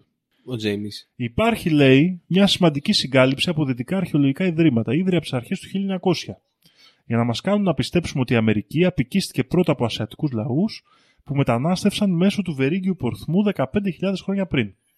Τη στιγμή που στην πραγματικότητα υπάρχουν εκατοντάδες χιλιάδες ταφέ και αναχώματα σε όλη την Αμερική, που οι ντόπιοι ισχυρίζονται ότι βρίσκονται εκεί πριν από αυτούς, τα οποία δείχνουν τα ίχνη ενός πολύ ανεπτυγμένου πολιτισμού με σύνθετη χρήση μεταλλικών κραμάτων και όπου γιγαντιαία ανθρώπινα υπολείμματα σκελετών εμφανίζονται συχνά. Αλλά δεν φτάνουν στα μέσα ενημέρωσης και τα ειδησιογραφικά πρακτορία έξηγη. Η κατακλείδα είναι σε φάση ότι το κλείνω ότι είναι λίγο conspiracy approach, ρε παιδί μου. Ναι, σίγουρα. Γιατί εντάξει, Και- υπάρχει ο σχολιασμό ότι γιγάντια ανθρώπινα οστά. Δηλαδή, άμα λέγει γιγάντια οστά, ξέρεις, το ακούς σαν. Ε, ξέρεις, καταστρέψτε Ναι. γιγάντια οστά. Το ανθρώπινο Εντάξει, είναι λίγο. Θα μπορούσε να πει ανθρωπόμορφα, ξέρω εγώ, ξέρεις, ή κάπως ναι, έτσι, κάτι τέλος τέτοιο. πάντων. Ναι, ναι. Ε, δεν είναι. Κοίτα, εδώ γίνονται δύο πράγματα. Είναι ενδιαφέρον. Το ένα είναι ότι αυτός ισχυρίζεται ότι η Αμερική κατοικείται, ας το πούμε, από γίγαντες προηγμένους που για Ναι, κάποιο αυτό. λόγο εξαφανίστηκαν. Αυτό είναι όντως. Και το δεύτερο είναι ότι κατηγορεί το Ινστιτούτο Smithsonian Ότι ξέρει. αρκε- ο- Ναι. Ότι όχι μόνο ξέρει, ότι, Μμ. γιατί αυτή η κατηγορία γίνεται, ας πούμε, αν θυμάμαι καλά, το 2014 Και... ε, είναι αυτή η είδηση. Ε, και, και το κατηγορεί ότι το κάνει για 100 χρόνια ήδη. Το 1900, ας πούμε. Όμως, παρά αυτόν που δίνει και την αμερικάνικη πτυχή του, το δεύτερο κομμάτι για το Ινστιτούτο Smithsonian το, αναφέρουν, το βλέπουμε στους νομολυσολόγους διαφόρων κρατών, τόσο στην Ελλάδα, που να αναφέρουν μεταφορές προς την Αμερική και ειδικά προς το Smithsonian, το βλέπουμε σε Ρουμάνους αλλά και Σικελούς, που το τοπικοί πολιτισμοί ουσιαστικά μείνανε με αναπάντητα ερωτήματα για τεράστιους σκελετούς που βρέθηκαν, με εμπλοκή Αμερικάνων που έστειλαν τους σκελετούς στην Αμερική. Μμ. Και κάπως μου φαίνεται ύποπτο εμένα όλο αυτό. Κοίτα, Εγώ όμως, έχω- εγώ δεν ε, κατα- π- Πίστηκα ήδη. Εγώ κάτι δεν καταλαβαίνω, ρε παιδιά, μισό λεπτό. Οι Αμερικάνοι θέλουν, ε, το Smithsonian μάλλον, θέλει να καταστρέψει και να αποκρύψει τους σκελετούς για να μην παραδεχθούμε ότι ε, κατοικούσαν ήδη εκεί οι άνθρωποι πριν τους Ινδιάνους, από ό,τι καταλαβαίνω. Ναι. Κοίτα, Στους ντόπιους. εγώ νομίζω ότι είναι πιο παγκόσμιο. Τώρα αυτή είναι η, Η η δικιά σου ατζέντα σκοπιά, ναι. του Αμερικάνου ερευνητή. Του Αλλά alternate νομίζω ότι archaeology. ο- το, το, το κίνητρο ας πούμε, του Smithsonian και όποιο άλλο ίσως οργανισμού που μπορεί να έχει Είναι- ξεκινήσει μια τέτοια αλλαγή της ιστορίας μπορεί να είναι διαφορετικό. Οκ, γιατί αυτό θα ήταν λίγο περίεργο, ναι, να μαζεύουν τους σκελετούς από άλλες χώρες για να αποκρύψει, ξέρω εγώ, ο Αμερικάνος τι γίνεται στη Ρουμανία είναι κάπως λίγο περίεργο. Εκτός και αν Και για- δεν ξέρουμε, ναι. Και γι' αυτό το αναφέρω γιατί πρόκειται μια παγκόσμια ε, ας το πούμε Ναι, έτσι γιατί- δράση που φαίνεται να υπάρχει μια συγκάλυψη και ξαναθυμίζω ότι η γιγαντομαχία ήταν πράγμα για το οποίο να μην μιλάς Ναι, σωστό. στην αρχαία Ελλάδα. Και διαρωτώ με τώρα εγώ, υπάρχει κάποιο ύποπτο, κάποια περίπτωση ε, πονηρή με τους γίγαντες που δεν πρέπει να αποκαλυφθεί η ύπαρξή τους, η οποία συνεχίζεται μέσω της διαδοχής των ιερατείων από τον αρχαίο στον νέο κόσμο. Κοίτα, οι άνθρωποι δεν μπορούσαν να μιλήσουν για αυτά. Οπότε, άμα είχε γίνει κάτι, θα είχε γίνει κοτσικέλα μαζί με τους θεούς και τους γίγαντες για τους ανθρώπους. Θα έχουμε Δεν φάει ξέρω. πούλο, φίλε. Κοίταξε, να σου πω κάτι τώρα που σκέφτομαι. Θα μπορούσε να υπάρχει. Αυτό, θα- αυτό είναι πολύ γκράντη συνωμοσία γιατί όντως διέπει ξέρω εγώ, όλα τα χρόνια και είναι ξέρω εγώ τύπου. Υπήρχε ένα άλλο είδος ανθρωπόμορφου πλάσματος, οι γίγαντες, τους οποίους τους εξαλείψανε οι άνθρωποι, τους αφανίσανε, κάνανε γενοκτονία σε όλα τα μέρη του κόσμου και το κρύβουν όλοι μαζί ταυτόχρονα αυτό το αποτρόπαιο ανθρώπινο έγκλημα που διέπει όλη την ανθρώπινη φύση. Δεν έχει να κάνει με χώρες και έθνη. Επειδή ήταν γενοκτονία. ναι, σκοτώσαν, αφανίσαν τους γίγαντες από όλο τον κόσμο και τώρα δεν μιλάμε γι' αυτό. Εν τω μεταξύ είπε και σε συνεργασία με κάποια άλλα δυτικά. Ε, Πώς το λένε. Ιδρύματα. Ε, μουσεία ή ιδρύματα τι ήταν. Οπότε Ναι, ναι, όντως ναι. μπορεί να είναι πιο παγκόσμιο το γεγονός και απλά στην Αμερική να θέλουν να τραβήξουν. Να είναι το επίκεντρο, ας πούμε, Ναι, αυτοί να που σου έχουν πει- αναλάβει την κύρια δράση. Πώς θα τραβήξουν έναν Αμερικάνο, ας πούμε, ξέρω. εγώ. Μμ. Ε, τώρα, από την άλλη, αυτή η είδηση, παρόλο που έχει απασχολήσει το συνωμοσιολογικό κόσμο, κάποιοι ισχυρίζονται ότι ήταν μια φάρσα ε, διαδικτυακή που τράβηξε πολύ. Ναι, οκ. Ε, η αλήθεια είναι ότι δεν μπορώ να είμαι πολύ σίγουρος για το αν είναι φάρσα. Το, διά, το διάβασα το άρθρο, θα το βάλω και στα links κάτω. Δεν με έπεισε 100%, δεν ξέρω κιόλας όμως. Οκ. Λοιπόν, τελευταία θεωρία για σήμερα και θεωρία που την έχουμε ξανασυναντήσει και στα κρυπτόζωα είναι η θεωρία που θέλει τους γίγαντες και μάλλον θα μας θυμίσει και τη θεωρία της νορβηγικής ας πούμε μυθολογίας που θέλει τους γίγαντες να έχουν αποτραβηχτεί από τον κόσμο και να επισκέπτονται πλέον τον πλανήτη μας με υπτάμενους δίσκους. Α, έχουν φύγει από τον πλανήτη. Άρα, ναι, μιλάμε ή για εξωγήινους γίγαντες που έρχονται και αυτό βασίζεται και στις αναφορές ότι σε πολλές θεάσεις UFO που ειδώθηκαν πλάσματα οι περισσότερες καταγραφές είναι ότι είναι τεράστια αυτά τα πλάσματα Μμμ. είτε ότι ζουν σε κάποια άλλη διάσταση είτε στην κύλη γη είτε σε κάποιο άλλο μέρος αν και αδυνατό να καταλάβω πώς στην κύλη γη θα μπορούσαν να ζουν οι γίγαντες αλλά δεν ξέρεις ποτέ Ναι. και Στην κύλη γη δεν ζούσα κάτι νάνι. Ή το έχω μπερδέψει τι συνωμοσίες. Τους βρύλι, λες εσύ μάλλον. Ναι, βασικά παιδιά έχετε κάνει και πολλά, δεν έχετε- δεν είναι και τι συνωμοσίε. Συνέχισε, ήδη μου είναι παρακαλώ. παίξιμο, ναι. Είναι πολλά παιδιά. Ανάλογα την κύλη γη ζουν δεινόσαυροι, ναζί, ανάλογα. Όπως και να έχει αυτά είχα λίγο πολύ σήμερα. Ε, γεν- Φαίνεται ότι ο ανθρώπινος πολιτισμός με ένα πλάσμα που είναι ίδιο με αυτόν αλλά μεγαλύτερο ψήνεται πολύ. Και ουσιαστικά λίγο πολύ όλες οι μυθολογίες το αναφέρουν. Και βλέπουμε στο σήμερα σαν να διαφαίνεται μια αποκάλυψη και μια συγκάλυψη. Και δεν ξέρουμε, ε, αυτό είναι το περίεργο με αυτήν την ιστορία, δεν μπορούμε να είμαστε σίγουροι τι είναι πιο ψεύτικο ή πιο αληθινό, η αποκάλυψη ή η Η συγκάλυψη. Γιατί είμαι σίγουρος ότι κάποιος, ας πούμε, Παίζει μια συγκάλυψη, ας πούμε. Ή... βρήκε κάποια οστά από ένα μοσχάρι και προσπάθησε να τα περάσει σαν γιγάντιο άνθρωπο. Αυτό σίγουρα θα πει. Είμαι σίγουρος ότι κάποιος το έκανε. Έτσι, αυτό δεν το αποκλείω. Είναι όλα όμως. Δηλαδή, α, εκεί είναι πάντα εμένα το ερώτημά μου, όπως με τις θεάσεις των UFO. Σίγουρα κάποιος ήθελε να δει πολύ. Είναι πάντα ψέματα όμως. ναι, εντάξει, αυτό, αυτό είναι το ουσιαστικό κομμάτι. Ότι ένα να μην ήταν, ε, μπορούμε να αρχίσουμε να ανοίγουμε την κουβέντα, ξέρω. Αυτό και είναι πολύ ωραίο. Γι' αυτό πάντα, παιδιά, και το δίνω σαν συμβουλή και για τη ζωή αυτό. Πάντα να κάνετε επιθετικές και όχι αμυντικές ενέργειες στη ζωή. Δηλαδή, άμα θες να ανατρέψει τον κόσμο, αρκεί μία ιδέα, μία τρι- μικρή τρύπα και τον ανατρέπεις. Άμα θες να κρατήσεις τον κόσμο σε σταθερότητα, πρέπει να- να κλείσεις όλες τις τρύπες. Να παίζεις παντού δηλαδή. ε. Ναι. Είναι πολύ πιο δύσκολο. Οπότε, η επιθετική- Ενώ αυτός που επιτίθεται ψάχνει μία τρύπα. Δεν θέλει Σωστό. πολλές. Σωστό. Αυτός που αμήνεται πρέπει να τις κλείσει όλες, να κλείσει όλα τα προβλήματα. Άρα είναι πολύ πιο δύσκολη δουλειά. Αφήστε τη σε αυτούς που, σε αυτούς που είναι εργασιομανείς και εσείς αναλάβετε τα επιθετικά πόστα. βρείτε μια τρύπα που χωράτε εκεί μέσα και Ακριβώς. μπείτε. Λοιπόν, ωραία, έχω κάποιες παρατηρήσεις αν επιτρέπετε. Πρώτον, εγώ παρατηρώ και το σκεφτόμουν από την αρχή, από τον Πλάτωνα που ανέφερες, ότι υπάρχει μια γενικευμένη δαιμονοποίηση των γιγάντων. Ναι. Με κάποιες ε, να είναι, ξέρω εγώ, πιο κομπλέ στο μυαλό μου, όπως ας πούμε οι γίγαντες ε, είναι λίγο καταστροφικά όντα, οπ- όπως λένε ας πούμε οι Νορβηγοί, ή οι Σκανδιναβοί, συγγνώμη, μέχρι κάποιες πιο χαζοειδικαιολογίες όπως αυτή του Πλάτωνα, οι φιλόσοφοι, ρε φίλε, ωραίοι τύποι, αλλά λέγανε και φοβερές μαλακίες και γαμάει αυτό. Έλεγε εννοείται τώρα, αυτό. λέει ο, λέει ο Πλάτωνας, ότι είναι ύβρις, ας πούμε, οι γίγαντες, γιατί θέλαν να δίνουν τους θεούς. Το οποίο Αυτό- πρόσεξε. Το κάνανε οι Ολύμπιοι Θεοί γιατί ρίξαν του Τιτάνες, αλλά εκεί δεν είναι ύβρις. Αλλά εκεί δεν είναι ύβρις, ναι, δηλαδή είναι... Είναι, είναι θεία πρόνοια εκεί. Είναι... Κατάλαβες. Δηλαδή έχει διάλεξει τέτοιο. Γι' αυτό έρχομαι εγώ να πω τώρα. Και σε άλλες περιπτώσεις τώρα έτσι. Δεν είναι μόνο αυτή. Είναι ο Γολιάθ που φαίνεται λίγο έτσι, ας πούμε. Είναι, είναι κακός, είναι ο εχθρός μάλλον, χωρίς να είναι αναγκαστικά κακός κακός. Δεν, τον- δεν ξέρουμε στην ιστορία του Γολιάθ να τρώει παιδιά, ας πούμε, κάτι τέτοιο. Ωραία. Βλέπουμε παντού λοιπόν να έχουν πρόβλημα με τους ε, γίγαντες, να τους κρίνουν πάρα πολύ άσχημο, χωρίς να υπάρχει κάποιος λόγος και γι' αυτό εγώ έρχομαι εδώ να πω και πάντα μάλιστα οι γίγαντες είναι εχθροί των θεών. Είτε είναι σκανδιναβικοί γίγαντες, είτε είναι ξέρω εγώ, ελληνικοί γίγαντες. Και αυτό ε, εμένα έχετε να μου ενισχύσει την άποψη ότι τους φάγαμε τους γίγαντες και είμαστε εμείς οι θεοί στις μυθολογίες. Η ανθρωπότητα, κατάλαβες. Όσον αφορά τον πίθηκο που είπαμε πριν, το γιγαντοπίθηκο, μου φαίνεται λίγο ύποπτο να υπάρχει σκελετός στη Βάρνα ο οποίος δείχνει να είναι μέλος της κοινότητας και ταυτόχρονα να, τον, να, να δίνουμε σε όλους τους σκελετούς την όψη του, γίγαντα, του πίθηκου. Δεν μπορεί ένας πίθηκος να είναι σημαντικό μέλος της κοινότητας. Ναι, ναι, ναι, Εντάξει, σίγουρα. Βέβαια, ο, ο Καλά, μπορεί να είναι και τυχε- μπορεί να είναι τυχαίο το γεγονός ότι το Ναι, κεφάλι. Ναι, εντάξει. Οκ, θα μπορούσε, ναι, ισχύει. Εκτός άμα Τώρα. συνδέεται κάπως η Ανατολή με το τέτοιο. Η Δύση, ας πούμε. Ε, Θα συνδέεται κάπως, φαντάζομαι, το πώς στείνει το νεκρό, αλλά. Ναι.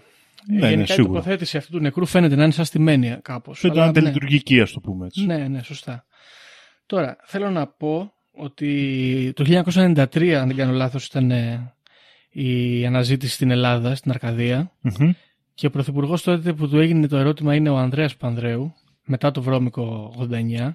Και διαβάζω εδώ στο facebook στην ομάδα ερευνητική ομάδα Καλυψό από τον ερευνητή Νίκο Πουλιανό και πρόεδρο της Ελληνικής Ανθρωπολογικής Εταιρείας σύμφωνα πάντα με την ερευνητική ομάδα Καλυψό ότι 50.000 γιγαντιαίοι σκελετοί που βρέθηκαν στην Ελλάδα πουλήθηκαν στο εξωτερικό και έχει γίνει λέει εδώ και αναφορά στον Πρωθυπουργό Κωνσταντίνο Καραμαλή το 2004. Διαβάζω. Τώρα, τώρα πόσο η ομάδα Καλυψό είναι ιδιαίτερα ας πούμε legit δεν το γνωρίζω. Μπορεί και να είναι, μπορεί και να μην είναι. 50-50. Αυτά. Τελευταίο που θέλω να πω είναι ότι φέακες γίγαντες 50% κυρκυραίος, θηλυκή υπόσταση στους γίγαντες και πάντα λέγαμε δήμο ότι έχουμε έρθει σε επαφή με τη θηλυκή μας πλευρά. Ίσως, Κάτι παίζει. ίσως κάτι παίζει εδώ. Εν τω μεταξύ, εγώ σκέφτομαι τώρα στο γραφείο του Πρωθυπουργού ένα ένας φάκελος με κοσκοτά, πράγματα τέτοια και ένα φάκελος με γίγαντες. Μα αυτό είναι το πιο ωραίο. Και για μένα, άμα το σκεφτείς και μυθολογικά, στέκει. Ωραία. Ξεχνάμε τους θεούς, ξεχνάμε το μεταφυσικό. Γινόμαστε οι ληστέ για κάποια στιγμή, γιατί είμαστε με τους γίγαντες σε αυτό το επεισόδιο. Ωραία. Όπως λέει και ο Πλάτονα. Οι θεοί είναι κάποια άρχουσα τάξη. ναι, Οι γίγαντες είναι μια άλλη. που είναι κοντά σε Και αυτό. χάνουν και σφαγιάζονται και πρόσεχε. Υπάρχει και λαός γίγαντες. Και μπαίνουν στα κάστρα τους και τους νικάνε και τους σφαγιάζουν όλους. Και μένουν μόνο οι θεοί, αυτή η άρχουσα τάξη. Και φτιάχνουν ένα μεγάλο φάκελο που λένε τα εγκλήματά τους γιατί φοβούνται το Θεό, το πραγματικό. Και το κρύβουν στον Όλυμπο. Hm. Με τα εγκλήματά τους. Ε, και ταιριάζει. από τότε όλοι οι απόγονοί τους, δηλαδή η, σύγχρονα, η σύγχρονη άρχουσα τάξη, έχει αποκτήσει μια τελετουργία να κρύβει τους γίγαντε. Δεν ξέρει ακριβώς τι έχει γίνει. Ω, είναι σαν το παράδειγμα με τους πίθηκους και την σκάλα και το τέτοιο. Που, τους, ε, που ανεβαίνει Ναι, ένα ναι, σπίτι. ναι, Ναι, ναι. Και δεν ξέρεις γιατί το κρύβεις. Μετά δεν ξέρουν τι το κάνουν, αλλά αυτοί κρύβουν τους γίγαντε ακόμα πλέον. Θεωρούν ότι άμα αποκαλυφθούν τα μυστήρια των γιγάντων, θα επαναστατήσει ο κόσμος. Ναι, αυτό είναι αλήθεια πάντως. Φαίνεται εδώ οι γίγαντες να είναι the good guys anyway. Δεν, Δηλαδή- δεν ξέρω, δεν φαίνεται ακριβώς, αλλά Όχι φαίνεται good πολύ guys. να θέλουν να τους κρύψουν. Να το πω διαφορετικά. Σε όλες τις ιστορίες το κακό που κάνουν οι γίγαντες είναι ότι επαναστατούν. Και γι' Ναι. αυτό είναι και φλόμπας ο Πλάτωνας έτσι λίγο φασιστόπεδο. Αλακισμένος. Καλά, γνωστό, γνωστό. Καλά, το Ολόπεδο μεταξύ, ε, Πλάτωνας. Ναι. παίρνει από τον ουρανό την τέτοια και τη βάζει μες στη γη. Δηλαδή, αυτό ήταν η, η, η δικαιολογία του Πλάτωνα ήταν ότι παίρνουν τη σοφία του ουρανού κάτι τέτοιο και την βάζουν και την ριζώνουν στη γη. Ναι, ναι, ναι. Κάτι, ναι. κάτι μαλακίες τέτοιες έλεγε και ο Μουσολίνη, εντάξει τώρα. λοιπόν, τέλος πάντων. Ε, το μόνο κακό που φαίνεται να κάνουν είναι ότι ας πούμε θέλουν να, να, μην, τους, Να είναι ελεύθεροι. να μην τους πάνε μπάλες στη θεή, ας πούμε. Ναι. Α, αυ- Δηλαδή- αυτό είναι που δεν ξέρουμε εμείς. Μήπως είχαν κάτι που όντως ήταν πολύτιμο, αλλά μπορεί και να μην το αγνοούσαν αυτοί ή Μπορεί, οτιδήποτε. πιθανώς. Πιθανώς. Ίσως εγώ, αν τους τοποθετούσα σε πιο ρεαλιστικό επίπεδο, Και γνώση θα μπορούσε θα να ήταν ήταν. κάποιοι άνθρωποι που είχαν πολύ βαθιά γνώση της φύσης, αν τους συνδέουμε και με τα ηφαίστεια κλπ. Ή μπορεί να είχαν και κάποια τεχνολογία πολύ υψηλή. Γιατί είναι γνωστή η θεωρία συνωμοσία ότι τα ηφαίστεια είναι αρχαίοι πυρηνικοί αντιδραστήρες που δουλεύουν ακόμα. Εδώ βλέπουμε όμως βλέπουμε αυτό που κάποιοι θέλουν να δουν για ο Δήμο. Μήπως ε, παρασύρεσαι. Λέω και τις ακραίες απόψεις για να βρεθεί και η αλήθεια. Όπως είπαμε, όταν είσαι επιθετικός, μία τρύπα χρειάζεσαι. Τι Σωστό. βρήκες και μπήκες. Εντάξει, πάντως είναι, πο- είναι πολύ. Εμένα με πείθει πάρα πολύ το. Καταρχάς το να, υπά- να υπάρχουν. Το θεωρώ ότι, οκ, μεγαλύτεροι άνθρωποι και με λίγο διαφορετικό. Οκ. Τώρα για το γένος δεν δεν θα σχολιάζω, δεν ξέρω. Αλλά το γεγονός ότι να είναι ας πούμε, πολύ κοντά στη φύση, να έχουν δεξιότητες τέτοιες και να αγνοούν τ- πόσο με, με ένα δόλο τρόπο πώς μπορούν να τους την πέσουν και να τους καταστρέψουν. Γιατί δεν έχουμε, βλέπουμε μόνο αυτό που καταστροφές και τους νικάγαν κτλ. Οπότε μπορεί να είχαν όντως μια, ένα connection με τη φύση έντονο και να μην μπορούσαν να καταλάβουν το δόλο των ανθρώπων που συνδέονται με τη Νομίζω φύση. ένα στοιχείο μπορεί να μας δώσει η θεωρία όλη αυτή με το, με το πώς το λέμε, το Ragnarok, Ναι. όπου οι θεοί τους περιμένουν ακόμα. Οπότε μήπως υπάρχει ακόμα κάποια σε κάποια άλλη μορφή Α, δύναμη γιγάντων Και γι' αυτό να μην, να μην μιλάς για να μην και τους ανακαλέσεις. περιμένουν ακόμα. Ναι. Δηλαδή μπο- από, το, από τον νορβηγικό μύθο, το γερμανικό μύθο δεν, δεν φαίνεται να έχει λήξει το ζήτημα. Οπότε ίσως η όλη η κρυψίνια και αυτή να βασίζεται είναι- σε αυτό. Να φυλάσσονται, ας πούμε. Ακριβώς. Ναι. Γιατί είναι άλλος, δεν φαντάσου τώρα να γίνει, ας πούμε που έλεγες προχθές, προχθές λέω τώρα πριν μια ώρα, που, Τις προάλλες. που έλεγες για- ότι θα γίνει τώρα που λέει και ελεύθερη ώρα τρίτος παγκόσμιος. Ναι. Άμα σκάσουν οι γίγαντες από το πουθενά, όλη η ανθρωπότητα θα ενωθεί. Μμ. Άμα όμως παίζει ότι κυκλοφορούν γίγαντες και οι άνθρωποι κάνουν αυτούς τους γίγαντες και έγινε εκείνο. Κάποιοι άνθρωποι θα πάνε με τους γίγαντες. Καλά, εγώ Ναι. πιστεύω ότι ήδη έχουμε διχάσει κάποιους ανθρώπους. Καταρχάς εδώ είμαστε τρία άτομα. Ποιος δεν είναι με τους γίγαντες; Εγώ είμαι με τους γίγαντες. Εγώ αυτή τη είμαι στιγμή. και εγώ με τους γίγαντες. Ε, όλοι με τους γίγαντες είμαστε. Άρα Ξεκάθαρα. έχω- έχω- έχω- έχουμε ήδη πρόβλημα διχασμού. φίλε. Ε, Φαντάζεσαι, μπορεί να είναι πολύ χάλια όμως οι γίγαντες. Δεν Μπορεί, ξέρουμε εντάξει. τίποτα. Αλλά διαλέξαμε έτσι. γιατί- ναι. Όταν, εντάξει, έχουμε κάποια στοιχεία εδώ πέρα. Εντάξει. Δηλαδή είναι όλοι εναντίον τους, ρε φίλε. Δεν είναι ωραίο. Ναι, ναι, ναι. Ή- Ήταν όλα ήσυχα και ωραία, αλλά κάποια στιγμή άρχισαν να καμπάνε τα ζώα. Κάτι τέτοιο. Ε, μάλιστα, ε, κοίταξε, υπάρχουν νάνοι, παιδιά. Γιατί να μην υπάρχουν γίγαντες; Ναι, ναι, ναι.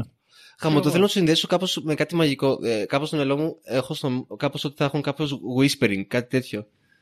Δηλαδή δεν θα πετάνε μόνο πέρυσι και θα έχουμε εκεί δύναμη, θα είναι λίγο μεγαλύτερη. Κάτι θα είχαν παραπάνω. Θέλω να το συνδυάσω έτσι στο μυαλό μου και έτσι μου κολλάει πάρα πολύ, ας πούμε, το να υπάρχει λόγος να το ξαφανίσει και να μην μιλήσεις και τέτοια.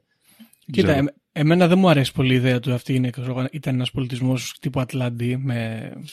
Όχι τόσο έντονα, επειδή μπορείς να είχαν, ας πούμε, να ξέρανε τώρα τελεί, τι- το ίδιο της φωτιάς, ας πούμε, ξέρω, μια μαλακία, του θα, προμηθέας, μπορούσαν να- κάτι. ε, θα μου άρεσε περισσότερο να έχουν σχέση ας πούμε, με τη φύση, όπως είπε πριν ο Δήμος, λοιπόν να μιλάνε με τα ζώα, ξέρω, με τα δέντρα, κάτι περίεργο. Ναι, Τε- τε- ε, κάτι σαν. Ε, Πώς είναι στο Lord of the Rings, ας πούμε, ή τέτοιοι. Τα ends, ξέρω Ναι. ναι. κάτι τέτοιο, ναι, μπράβο. Ε, ναι, μιας και είπες Lord of the Rings, υπάρχει αναφορά και στο έργο του Tolkien σε γίγαντες. Όχι εκτενής, αλλά υπάρχει. Ε, προφανέστατα, μάλλον ε, εμπνευσμένη από τη σκανδιναβική μυθολογία. Ωραία. Μάλιστα. Κάτι ύποπτο παίζει, σίγουρα εδώ. Και γενικά έχουν πονεμένη ιστορία. Από ακούς γίγαντες, κάτι παίζει να. Ακόμα και στο αν πίστρο που σκέφτομαι. Οι δύο γίγαντες που παλεύανε μόνοι τους συνέχεια για κάτι αιώνες, για έναν ακόμα που είχαν ξεχάσει γιατί παλεύουν. Κοίτα, ε, παραμένει όμως και σε πολλές μεριές σαν μια σατανική ύπαρξη. Παραδείγματος χάρη ο Τζακ και η Φασολιά, κλασικό Ναι. παραμύθι. Που, που μαλάκα με ληστεία τον πύργο έτσι. του γίγαντα κλπ. Ναι, ξεκάθαρα. Μαλά, αλλά- δηλαδή ο Τζακ μου λίγο μαλάκας, έτσι. Ναι, και γενικά νομίζω αυτό το μέγεθος, γενικά, καταλα... μπορώ να καταλάβω την κακία και το φόβο, γιατί το μέγεθος δημιουργεί και τρόμο. Και όταν βλέπεις έναν άνθρωπο ιδέες, ίσως σαν εσένα, που στέκεται διπλάσιο και μπορεί να έχει τις ίδιες ικανότητες νόηση και δύναμη υπερπλάσια, νιώθεις Ναι, ένα ναι. σύνδρομο καουτερότητα, θες να οργανωθείς για να το πολεμήσεις. Έτσι, δεν το συζητάμε αυτό. Όλη η κοντή της ιστορίας που λέμε, απλά είναι γίγαντες οι άλλοι, οπότε είμαστε κοντοί. Κοίτα, και να πούμε κιόλας ότι στη σύγχρονη εποχή της παραπληροφόρησης που τα πράγματα είναι πιο περίεργα και διασπώνται πιο εύκολα, έχει βγει ταινία Τζακ και η Φασολιά, όπου είναι με τα μοντέρνα, ξέρω εγώ, και οι γίγαντε είναι καλοί. Έχουν πάει οι άνθρωποι και τους ληστεύουν και έχουν βρει μάλιστα υποτίθεται ένα σκελετό του γίγαντα που έπεσε από τη Φασολιά, καθώς ο Τζακ τον σκότωσε με τον κοπάνι στο κεφάλι για να του πάρει τα αυγά. Να τον ληστέψει δηλαδή. Και έχουν φτιάξει εκεί γύρω ένα εργοστάσιο, ας πούμε, και προσπαθούν να ξανανεύουν πάνω να τους ξαναπάρουν τα χρυσά. Και θα μπορούσε, ας πούμε, να είναι πώς είναι τώρα οι ερευνητές που πάνε να, να πούνε τι γίνεται με τους γίγαντες, να είναι κάποιος που έχει ξεφύγει από το Hollywood και προσπαθεί να μας πει κάποιο μήνυμα. Δεν ξέρεις ποτέ. Ναι. Θα τσακάρουμε τον, ε, Είναι αλήθεια. τον σκηνοθέτη. Υποπτεύομαι ότι δεν θα είναι Εβραίος. Που, εν τω μεταξύ, η ταινία αυτή ήταν, νομίζω, ότι είχε πάρει τη Χίνα και ο γίγαντας προσπαθούσε να την πάρει πίσω για να μην καταστραφεί κάτι το βασίλειο. Μπράβο, του, ναι, τέτοιο, κάτι, ναι. κάτι Α, δεν το έχω διαλύει δει το τον- έργο. Και του λέγε σε παρακαλώ, ξέρω, φέρει πίσω, δεν πειράζει, σου δώσω όσα λεφτά θες και τέτοια. Μπράβο, μπράβο, ναι, ναι, ναι. Προφανώς δεν Α, είναι τη βρήκα την ταινία, παιδιά. Είναι Jack and the Beanstalk λέγεται. Μισό λεπτάκι. The Real Story είναι ο τίτλος της ταινίας. Ε, καινούρια, είναι το 2001. Εντάξει, μπορείτε να τη δείτε αν θέλετε. Πάντως με ένα απλό Google search, Νεφελίνης κάνει πρώτη, έτσι. Ναι, ναι, δεν μίλησα για τα Νεφελίμ, παιδιά. Δείτε το επεισόδιο με τους Ανουνάκη και αυτοί θεωρούνται αρχαίοι γίγαντες και έτσι, αλλά επειδή είχε διαφορετική τροπή το επεισόδιο αυτό, δεν ήθελα να τους μπλέξω. Τι για νούμερο διαφορετικές είναι; προεκτάσεις. Ανουνάκη τώρα είναι Τι νούμερο, άμα το πετύχεις; παλιό, 20, κάτι τέτοιο. Ναι, είναι Πες, το πες, πρώτο. Πες ένα αριθμό, 20 εσύ. Και εσύ Γιώργο ποιο λες ότι είναι. Δεκα- 14. Είναι το 13, Γιώργο, έπεσε πάρα πολύ Ναι. κοντά. 13. Μάλιστα. Ωραία. Παιδιά, πολύ ενδιαφέρον αυτό. Θέλω να πω πάλι, ε, για να κάνω και το αντισημιτικό σχόλιο εδώ που θα πρέπει να κάνουμε σε κάποια συνωμοσυλλογική εκπομπή, ότι οι Εβραίοι είναι ενάντια στο γίγαντα. Έτσι. Το, το γυροφέρνουμε, αλλά δεν το λέμε όπως πρέπει. Λόγω Δαβίδ και Γολιάθο, Ναι, λες ναι, αυτό. ναι, ναι, ναι, ναι. ναι, βέβαια. Που έχει παίξει, έχει παίξει αυτό λίγο τελευταία και όταν το βλέπω παθαίνω ένα, Την, κα- την κάρσισε. μια ετεροτροπή που θα λέγε τέτοιο. Εν τω μεταξύ, όντως αυτό που, το ερώτημα που ε, πήγα να θέσω πριν είναι ότι οι γίγαντες στη σήμερα εποχή θα μένανε μεταξύ μας με ειρήνη και θα ζούσαν άνετα μεταξύ μας. Δεν ξέρω, Θα δεν μπορούσαμε μπορώ να να τους- φανταστώ. Να έχουμε την ανωτερότητα ότι, οκ, okay, μεγαλύτεροι άνθρωποι κτλ. Αλλά είναι μέσα στη, στη- στην κοινωνία μας, στη φυλή μας. Πιστεύω Δεν ότι νομίζω. μάλλον θα μένανε σε δικά τους χωριά, πιστεύω. Ναι, κι εγώ. Για περισσότερο λόγους αναγκών. Δηλαδή, στο λεωφορείο, άντε βάλε τώρα το γίγαντα στο 11. Στο τρόλεϊ. Όντως, Δεν ε, υπάρχει περίπτωση. Ή στη δικιά σου περιοχή για πάρκινγκ. Λοιπόν, πολύ καλό το θέματάκι. Έπρεπε να το πιάσουμε η αλήθεια είναι, γιατί όλο το, όλο το πετυχαίνουμε, όλο το πετυχαίνουμε. Πιστεύω θα το έχεις ξανασυναντήσει και θα το έχεις ξανασκεφτεί. Δεν το τολμήσαμε και μπράβος σου που το τόλμησες. Όχι, νομίζω ωραίο, ωραίο και σίγουρα απασχολεί τον κόσμο σχεδόν από πάντα. Και Ναι, έτσι ίσως φαίνεται. στο τέλος της ημέρας αυτό το θέμα να είναι η απλή ερώτηση. Υπάρχει κάτι σαν εμένα πιο μεγάλο; Η απάντηση είναι ναι, Δήμο. και δεν πειράζει. Αυτό θα ήταν σήμερα οι γίγαντες. Δεν, δεν κάναμε body shaming. Θα, λέει, θα ήταν συναχωρημένοι. Θα λέγανε εντάξει, γίγαντα είμαι, μην κάνετε έτσι.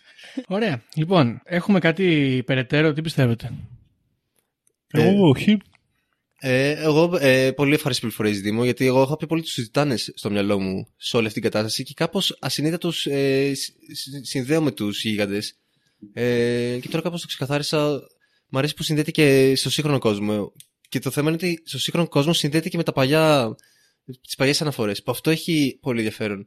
Και ψήνεσαι με τη μία να πεις ότι, οκ, Αμερική, ε, έχετε, έχετε κάτι, κάποιο λάκκο έχει φάβα. Σωστό. Για όλα αυτά φταίει ο Πλάτωνας, Νίκο μου, που τους έχεις μπερδέψει όλους, γιατί και ο, ο Πλάτωνας και ο ξενοφανής. Γιατί κάνανε, τη- κάνανε, την, κάνανε την προπαγάνδα και τα, τους, ε, τους φάγανε λάχανα το, ιστορικά τους γίγαντες. Και όπως λέει και ο ιστορικός, στην ιστορία δεν αρέσουν τα κενά. Και έτσι έγινε το κενό των γιγάντων, το καλύψαν οι Τιτάνες. Κύκλοπες και άλλα άλλα τέρατα. Τέλος πάντων. Λοιπόν, παιδιά, όποιος έχει περισσότερες γνώσεις να μας ε, ring us up, στείλτε το μήνυμα, διότι εδώ το, το, το θέμα έχει ζουμί. Έτσι, αν ξέρετε κάτι, τόσο πολύ σκελετή λέει η ερευνητική ομάδα Καλύψο, μπορεί να έχετε συναντήσει κάτι στο χωριό σας, στο εξοχικό σας ή στο μέρος που παραθερίζετε εν τέλει ε, και μας ενδιαφέρει. Επίσης, στη δίκη ξέρουμε τι έγινε στη δίκη. Κερδίσαν οι άλλοι. Ποια δίκη; Στη δίκη που έγιναν με τα οστά και τα λοιπά που έλεγε ο άλλος ότι έχω Α, καταστρέψει. Μπήκε σε δικαστικό limbo. OK, OK. Άρα και καλύτερο. εκεί σιωπά- Ναι, οκ. Παιδιά, δικαστικό limbo σημαίνει ότι αυτός που δεν έπρεπε να κερδίσει, κέρδισε. Ναι. Συνήθως. Άρα είναι ύποπτη Smithsonian. Να το άλλο ένα στοιχείο. Εσύ Γιώργο ψάξει εκεί πέρα, μήπως έχετε τίποτα στη γενέτειρα; Δεν ξέρω, θα πρέπει να το κοιτάξουμε. Η αλήθεια είναι να το ελέγξουμε. Φαία και σου λέει. Δεν ξέρω, θα δούμε. Ναι. Ωραία. Λοιπόν, Νίκο μου, ευχαριστούμε πολύ που ήρθες. Ευχαριστούμε πάρα πολύ, Νίκο. Εγώ ευχαριστώ παιδιά που γεμίσατε την, την Παρασκευή ε, βράδυ ε, υπέροχε στιγμές και αναμνήσεις. ναι. να μας ξανάρθεις να πούμε σε αυτό το σημείο για τους γενναίους που μείνανε μέχρι το τέλος ότι ο Νίκος θα γίνει και αυτός podcaster εκτός από ε, τρομερός drummer και εραστής Γιατί της λέει ζωής. βλάκια- Θα, Σταμάτα γίνει- αυτά, Γιώργο. θα γίνει και podcaster κατά πάσα πιθανότητα. Τα γιατί ψυχολογικά γίνονται μου πράγματα δε- τέτοια. δεν μπορούν να δεχτούν κομπλιμέντα. Το, το ξέρεις αυτό. Ψυχραιμία, Νίκο. Θα γίνει podcaster, όπως είπαμε, και θα έχουμε ένα πολύ καλό project εδώ πέρα. Θα πάει πολύ καλά, πιστεύουμε. Ευχαριστούμε πολύ που ήρθες. Φίλες και φίλοι ακροατές, ευχαριστούμε που μείνατε μέχρι το τέλος. Αυτό ήταν το επεισόδιο για τους γίγαντες και θα τα πούμε την επόμενη εβδομάδα. Γεια χαρά. Bye bye.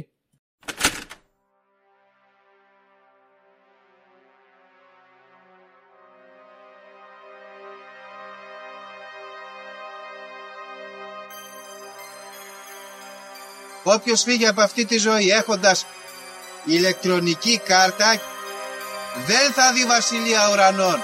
Ταυτοποιείτε με το 666. Ξυπνήστε!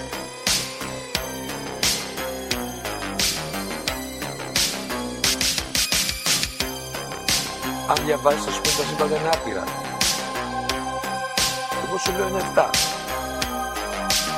Γιατί; Γιατί αυτές είναι οι γνώσεις μου. Βαριά με τη συζήτηση για το αν είναι επίπεδο. Είναι επίπεδο τελείως. Και όπως πιστεύει το αντίθετο δεν το συζητάμε.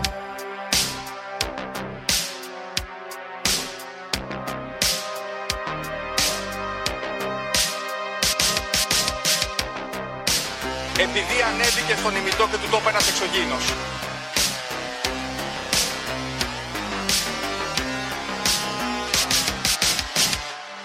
Πραγματική ιστορία κύριε Υπουργέ. Πραγματική ιστορία κύριε Υπουργέ. Πραγματική ιστορία κύριε Υπουργέ.